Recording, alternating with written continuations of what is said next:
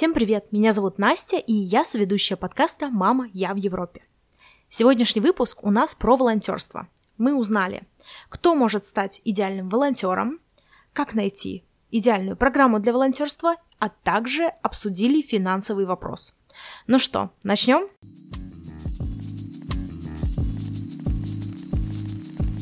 Добрый день, Ирина. Расскажите, пожалуйста, о себе. Всем привет, меня зовут Ирина. а, Я работаю в движении «Сфера». Движение «Сфера» — это волонтерская организация. Мы занимаемся международными волонтерскими проектами. То есть мы отправляем российских волонтеров за рубеж и принимаем иностранных волонтеров в России. Если я вас спрошу, а что такое вообще волонтерство за рубежом? Как бы вы на этот вопрос ответили? Ну, я бы сказала, что это опыт, который расширяет сознание, если это не очень пафосно звучит, потому что, мне кажется, это такая возможность для любого молодого человека. Это, в принципе, открыто для людей всех возрастов, просто если это делает именно молодой человек, то приобретается такой колоссальный жизненный опыт, сразу приобретается уверенность в себе, и как-то приобретается больше знаний и навыков, которые очень э, потом нужны в дальнейшей жизни. И поэтому мы очень хотим, чтобы как можно больше ребят узнавали об этих возможностях, тем более, что у нас есть бесплатные грантовые возможности. На самом деле я с этим очень согласна, потому что для меня тот момент, когда мне нужно было э, одной э, переехать, я переезжала по учебе, то есть это немножко другое, но тем не менее это очень большой скачок вообще в самостоятельности и в умении решать проблемы. Да, все верно. И мы всегда видим, как э, а, сначала к нам приходят такие ребята, немного неуверенные в себе, колеблющиеся в чем-то, сомневающиеся, и просто вернувшись даже с двухнедельного короткого проекта, они колоссально меняются, у них уже огонь в глазах, они уже говорят, слушайте, я все могу, я сам добрался, я не потерялся, я там подружился с людьми, у меня все получилось, и мне кажется, это действительно дает вот такую подпитку самоуверенности в хорошем, позитивном контексте. Как понять, что я, допустим, как человек, э, мне подойдет волонтерство? Я думаю, что, может быть, это, конечно, моя какая-то профессиональная деформация, но вообще волонтерство подходит всем. Там нет такого, что кому-то оно не подходит. Наверное, чтобы вам не подошло волонтерство, но это надо быть очень каким-то черствым человеком, которому чуждо все, э, не знаю, обычное человеческое теплое. В целом, э, любой человек найдет для себя какой-то такой вид деятельности, который будет нравиться, который будет заряжать. Надо просто, наверное, задать себе вопрос, не готов ли я к волонтерству в целом, а чем именно в рамках волонтерства мне было бы интересно заниматься. Люблю детей, можно поработать с детьми. А, у меня есть там, не знаю, желание отдавать что-то людям с инвалидностью, проводить с ними время, пожалуйста, можно там в реабилитационный центр. А, любите животных, можно с животными. Ратуете за то, чтобы планета была чистой, экологические проекты, их тоже великое множество.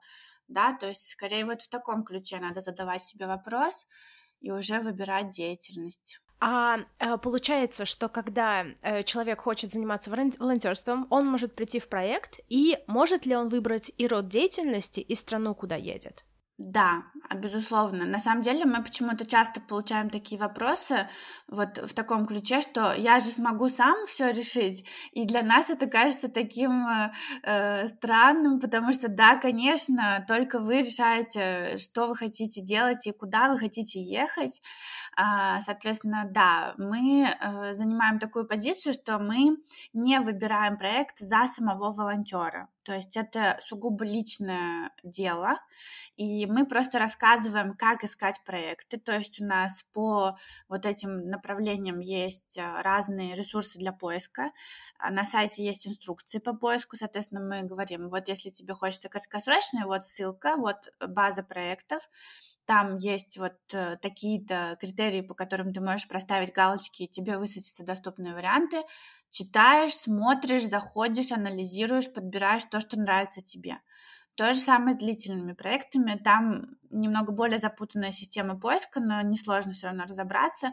И вы сами читаете, смотрите, э, подбираете то, что вам хочется, и только туда подаетесь. Соответственно, наш самый главный совет и просьба это никогда не подаваться туда, куда вы не хотите, только ради того, чтобы податься куда-либо лучше, если ничего не подходит, подождать, когда появится что-то, что понравится. На самом деле, очень классный совет, потому что он также подходит и в случае международного образования.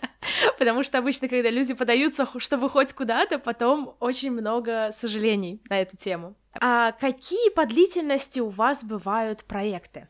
Да, в целом мы делим проекты на краткосрочные и на долгосрочные. Краткосрочные это порядка там от двух до трех недель, вот, и долгосрочные это примерно там от двух месяцев и до 12, то есть год это максимум, который мы предлагаем.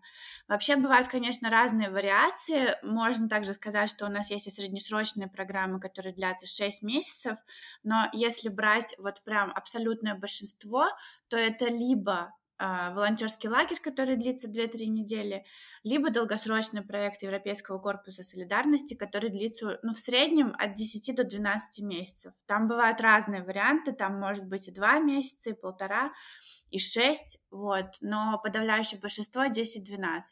У нас есть еще парочку программ, это так называемый Long and Middle Term Volunteering, LMTV, и добровольный социальный год в Германии. А, но это прям так ничтожно мало, что мы обычно об, это даже, об этом даже особо не рассказываем, потому что действительно вариантов очень мало. А, самый такой надежный вариант это если вы хотите а, попробовать начать международное волонтерство и у вас нет много времени, есть, например, там каникулы или просто небольшой отпуск, то это волонтерский лагерь. Он длится 2-3 недели. В основном проекты приходятся на лето. И такой отличный вариант попробовать на вкус, что это такое. А если есть готовность покинуть дом уже как бы на более длительный период времени, погрузиться в культуру поглубже, то это Европейский корпус солидарности, но здесь важно отметить, что э, у корпуса солидарности есть возрастное ограничение от 18 до 30 лет. А, то есть если по лагерям у нас верхняя планка это 99 лет, то э, в корпусе солидарности, да, это грантовая программа Европейского Союза, это их требования, и мы понимаем всю боль людей, которым там, я не знаю, 32, и они только что об этом узнали, но, к сожалению, таковы правила программы. А есть ли у вас какие-либо требования к кандидату или есть ли какие-либо причины, по которым человек может не подойти, за исключением, допустим, возрастных рамок в определенных проектах? Да, на самом деле для нас вот ключевое в Европейском корпусе солидарности это рамки именно возрастные. Там еще есть э, тоже вопрос с гражданством, потому что мы вправе отправлять ребят только с гражданством Российской Федерации. Э, к нам иногда поступают запросы, если есть ребята с гражданством гражданством Беларуси или Украины, которые проживают в России, мы тогда стараемся все-таки их отправлять в организации, которые у них в стране. Вот. И большая печаль, например, для ребят из Казахстана, Кыргызстана, которые тоже русскоязычные, они находят информацию, но для них, к сожалению, эта программа закрыта.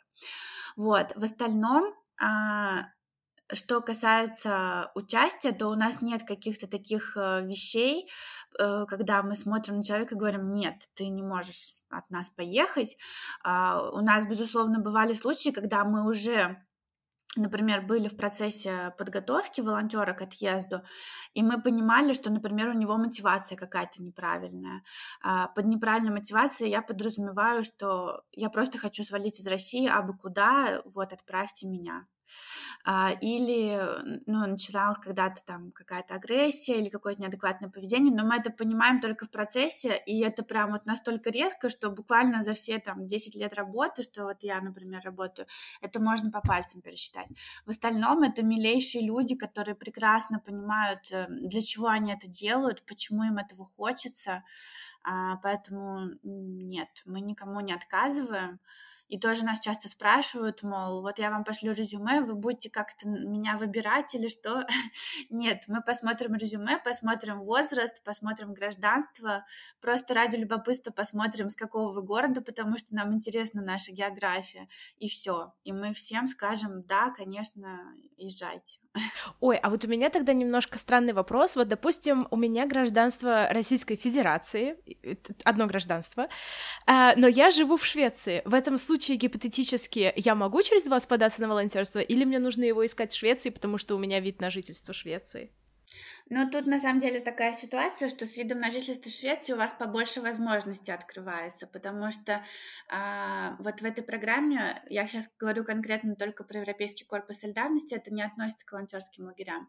А, там получается так, что примерно 80% всего бюджета выделяется на проекты внутри Европы, то есть там волонтер из Швеции условно поехал в Германию, и только 20% финансирования выделяется на так называемые соседствующие партнерские страны, то есть на нас, на все другие страны Восточной Европы и Кавказа, плюс еще это страны Балканы и э, Алжир, Марокко, вот те, кто соседствует именно с африканской стороны.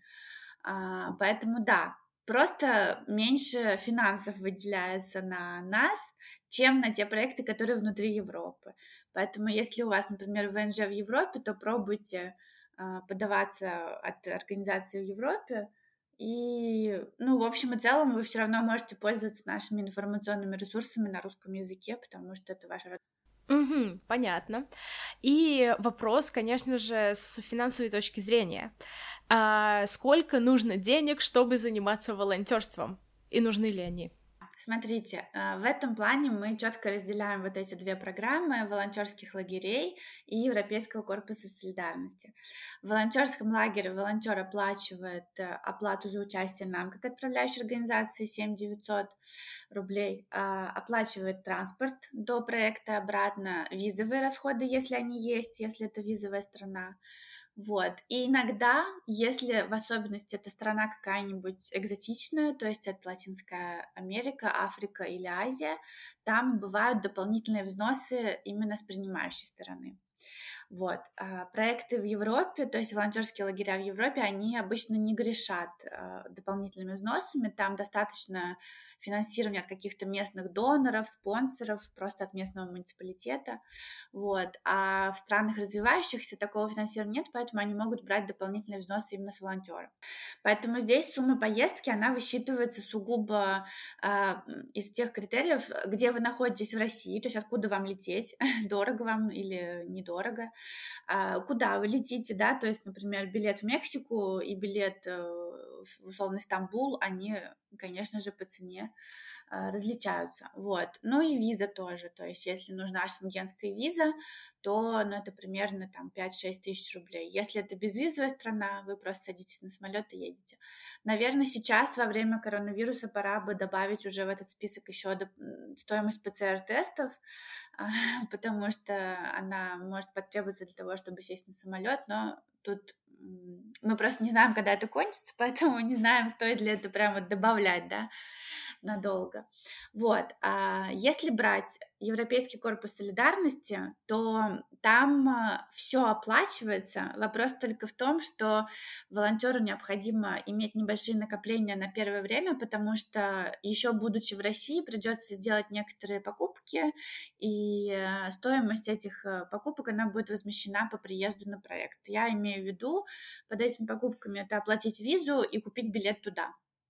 Вот. Но, соответственно, нужно просто сохранить все чеки, все подтверждающие документы, и когда вы приедете на проект, примерно там в течение максимум двух месяцев э, эти деньги вам вернутся, и вы сможете уже ну, ими пользоваться. В остальном там на проекте будет предоставляться а, проживание, будут выдаваться деньги на питание, на карманные расходы, а, будет страховка медицинская, будет курс языка местного, и э, также будут выделяться деньги на местный транспорт. Но это если он будет необходим. То есть если город большой, вам необходимо добираться от места работы до э, дома на транспорте, то либо там проездной покупают, либо деньги выдают. Если город маленький, могут купить велик вам, а если он совсем маленький, то тогда, да, будете, ну, ходить пешком, да.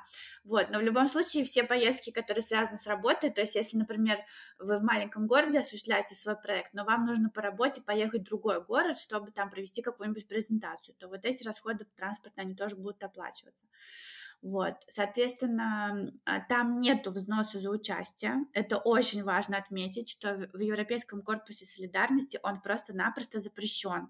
И если вы встретите какую-либо организацию, которая за участие в корпусе солидарности берет деньги, то на нее нужно доложить, так скажем, да, потому что это нарушение гида по программе.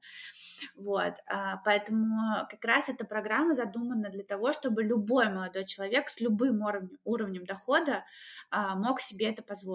И, в принципе, если вдруг сложится такая ситуация, что у вас совсем нет возможности даже предоплатить вот этот билет и визовые расходы, которые впоследствии будут возмещаться, то э, об этом нужно просто сообщить своей отправляющей принимающей организациям, чтобы они этот вопрос как-то продумали. А, иногда бывает так, что принимающая организация покупает билет волонтеру заранее, просто он садится как бы на самолет и едет. Вот. И с визовыми расходами можно тоже что-нибудь придумать, если совсем ситуация такая вот прям уж патовая, да, по деньгам.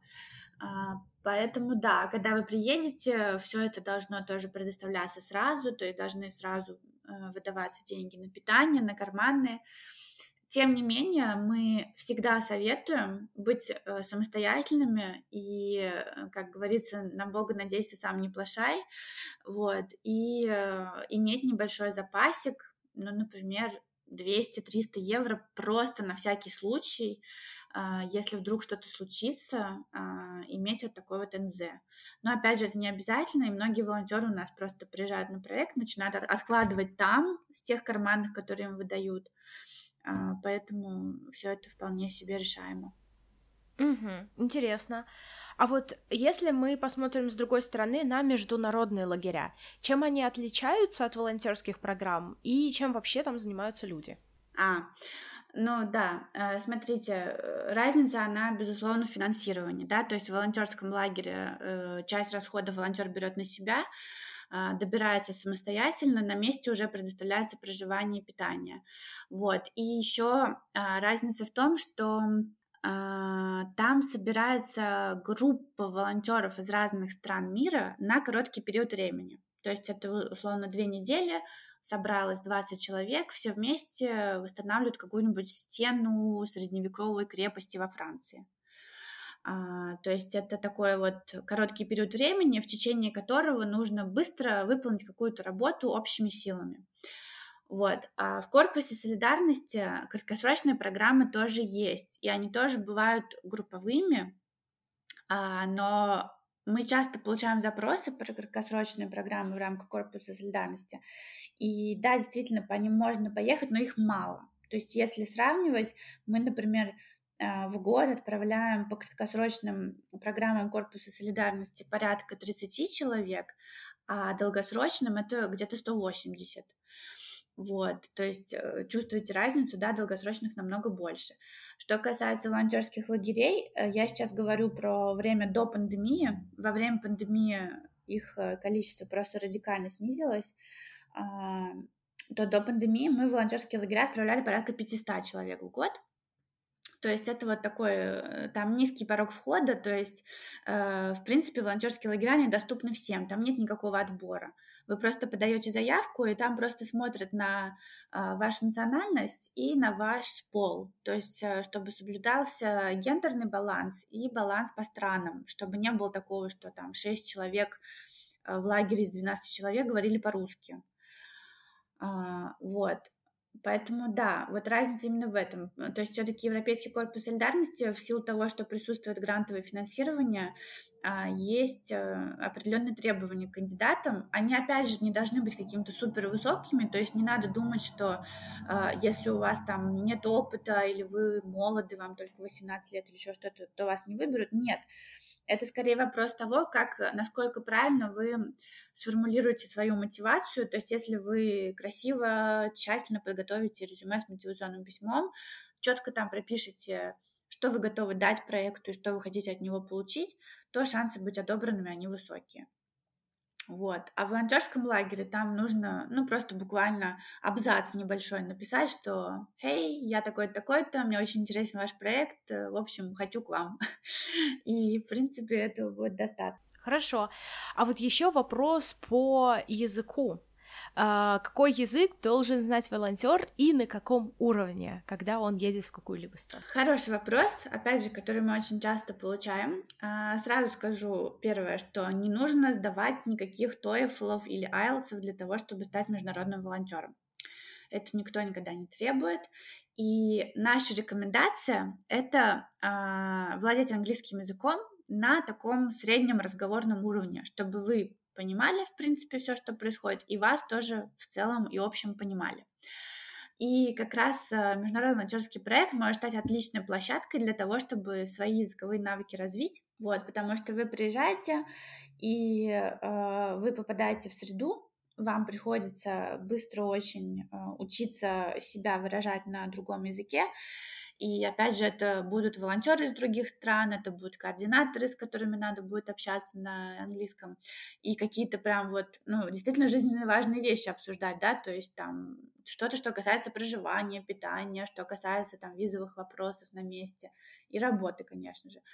Вот, поэтому а, мы рекомендуем вот такой средний разговорный уровень только из-за того, чтобы чувствовать себя, ну, более-менее комфортно. Потому что там еще на месте наложится местный язык, его тоже э, в случае с длительным проектом желательно бы подучивать, да, то есть чтобы не было такого, что, о, боже, мой мозг взрывается, я хочу просто спрятаться под одеяло и никого не слышать. Вот, но у нас были случаи, а, когда ребята ехали с абсолютно нулевым знанием английского, действительно такие случаи были, и ничего справлялись. Вы знаете, это все зависит от э, открытости человека, и что самое главное, э, не бояться делать ошибки. То есть, э, опять же, вот тут две диаметрально противоположные ситуации. У нас есть люди, которые к нам обращаются и говорят, слушайте, вот я умею только hello, my name is. Можно я поеду? Мне очень хочется. Я смогу. Конечно же, мы таким людям говорим, да, конечно, езжай, как бы это твое дело, возьмешь там переводчик онлайн или там как-то разберешься, да, на месте. Вот. А иногда бывают люди, которые пишут, вы знаете, вот я чуть-чуть не дотягиваю до C1, и мне кажется, я не справлюсь. И мы говорим, боже, да все, что выше А1, это уже круто, а ты уже практически С1 у тебя, как ты можешь? Ну, это вот вопрос перфекционизма такого, да? Вот, поэтому надо относиться к этому спокойно, а, во время поиска проекта стараться максимально подтягивать свои языковые навыки и уже погружаться в среду на месте. Угу. Мне кажется, хороший совет, который применим вообще во всех сферах жизни. А вот еще такой вопрос. А, вы немного перечислили уже и про работу с животными, про работу с детьми и так далее, и так далее. А какие, скажем так, самые распространенные волонтерские активности э, можно встретить? Или есть ли у вас какие-то еще примеры супер редких активностей, которые звучат достаточно интересно? Да, да, да. Вообще разнообразие оно очень большое. И э, у нас, например, вот в Инстаграме по вторникам э, есть рубрика «Вопросы», и мы там очень часто получаем вопросы, когда люди пишут, а, а вот у вас есть такое, такое, такое, такое. А, и там иногда прям есть э, очень даже крейзи такие варианты, типа, а у вас есть волонтерские проекты, связанные с ремонтом мотоциклов? Вот, ну да, на самом деле все-таки надо понимать, что волонтерство это сфера социальная, так или иначе это связано с работой с людьми, да, вот, то есть э, надо на это именно рассчитывать, и получается, что на самом первом месте это работа с детьми и с молодежью. Это вот просто, ну, процентов 60-70 э, проектов, которые вы будете просматривать, это именно детки и молодежь. То есть это может быть детский сад, это может быть школа, это может быть молодежный центр, может быть какой-нибудь досуговый центр типа нашей продленки. Вот, то есть э, миллион вариантов, где волонтер так или иначе взаимодействует э, с детьми. Вот. А второй, э, тоже распространенный вариант, это реабилитационные центры или дневные центры пребывания для людей с инвалидностью, которые так или иначе имеют какие-либо физические или ментальные отклонения. Вот. Это тоже а, распространено. И что интересно, многие этого боятся а, боятся, потому что это окутано таким вот количеством стереотипов, каких-то страхов.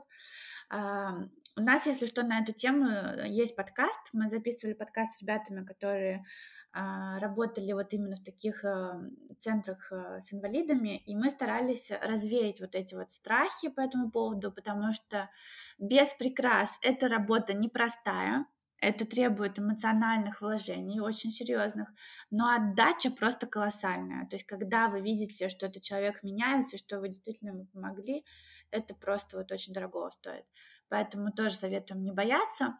Вот. И, наверное, на третьем месте стоит работа в различных некоммерческих организациях, имеется в виду прям вот в офисах, когда волонтер приходит в офис некоммерческой организации работать, и там, например, это может быть просто какая-то молодежная организация или организация, которая занимается защитой прав каких-нибудь меньшинств а, или это может быть офис какой-то экологической организации, и так или иначе волонтер он занимается офисной работой, то есть это может быть организация мероприятий, написание грантовых заявок, ведение социальных сетей, наполнение сайта контентом, да, то есть вот эти все такие вещи а, тоже довольно, в принципе, привлекательные проекты, потому что а, ну, это, так скажем, работа не пыльная, да, сидишь в офисе за компьютером, общаешься, проводишь какие-то мероприятия, посещаешь разные места интересные, вот, то есть такое тоже имеет место быть.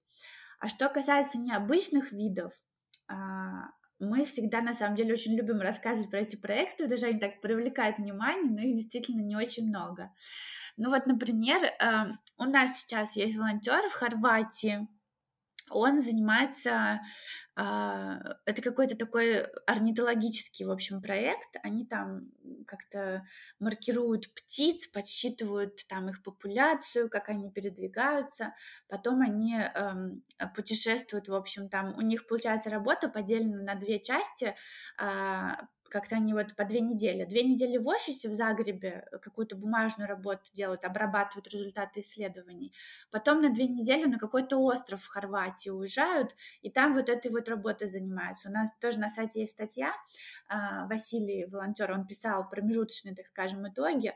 Они там я сейчас боюсь соврать, но чуть ли не вели какой-то подсчет там каких-то грызунов, а, потом там, значит, э, какие-то мыши или крысы, они эм, э, как бы представляли опасность для определенных птиц, они там для них какие-то ловушки выставляли. Ну, в общем, вот что-то такое, да. Или тоже вот если брать, например, такие проекты с животными, у нас а, была волонтерка, она в Бельгии работала в центре спасения птиц и животных, но там как бы в основном я так поняла, были птицы, а она орнитолог тоже по образованию, и это такой прибрежный город Остенде в Бельгии, и там, когда, например, видимо, какие-то птицы, вот их морем прибивает, или там из-за каких-то штормов они попадают в просак, а, местные жители их находят и приносят туда, вот в этот центр, и там специальные ветеринары э, с ними работают, и вот наша волонтерка, она тоже, соответственно, там и капельницы какие-то им ставила, не знаю, там капли закапывала, в общем, спасала их. Вот. Или, например, а, есть проекты, а, такое вот на моей памяти было в Эстонии и в Великобритании. Это, например, акробатические школы а, для подростков, да, и там волонтеры, они вот как раз помогали в организации учебного процесса, но понятно, что небольшой какой-то бэкграунд, как минимум в какой-то гимнастике или в танцах он требовался, а, чтобы проводить эти занятия. Но вот у нас были волонтеры, то есть там акробатика смешанная с цирком, вот такие вот проекты. Что еще из интересного такого может быть? А, но мне вот кажется очень тоже необычными проекты, когда они в каких-нибудь удаленных местах, например, в национальных парках. То есть волонтер реально вот едет в национальный парк, это в лесу, соответственно, живет все это время, а, помогает там с тем, чтобы прокладывать экологические тропы, или э, там туристов водит по этим тропам, может быть, там, опять же, какие-то э, связанные с ремонтом проекты. Вот. Да, и еще вот мне сейчас пришло в голову, эм, просто недавно тоже писали волонтеры, что проходили собеседование туда. У нас там несколько лет назад был волонтер, и я сама туда тоже ездила, так случилось случайно на три дня. А, в общем, это приют для медвежат Хорватии тоже, кстати.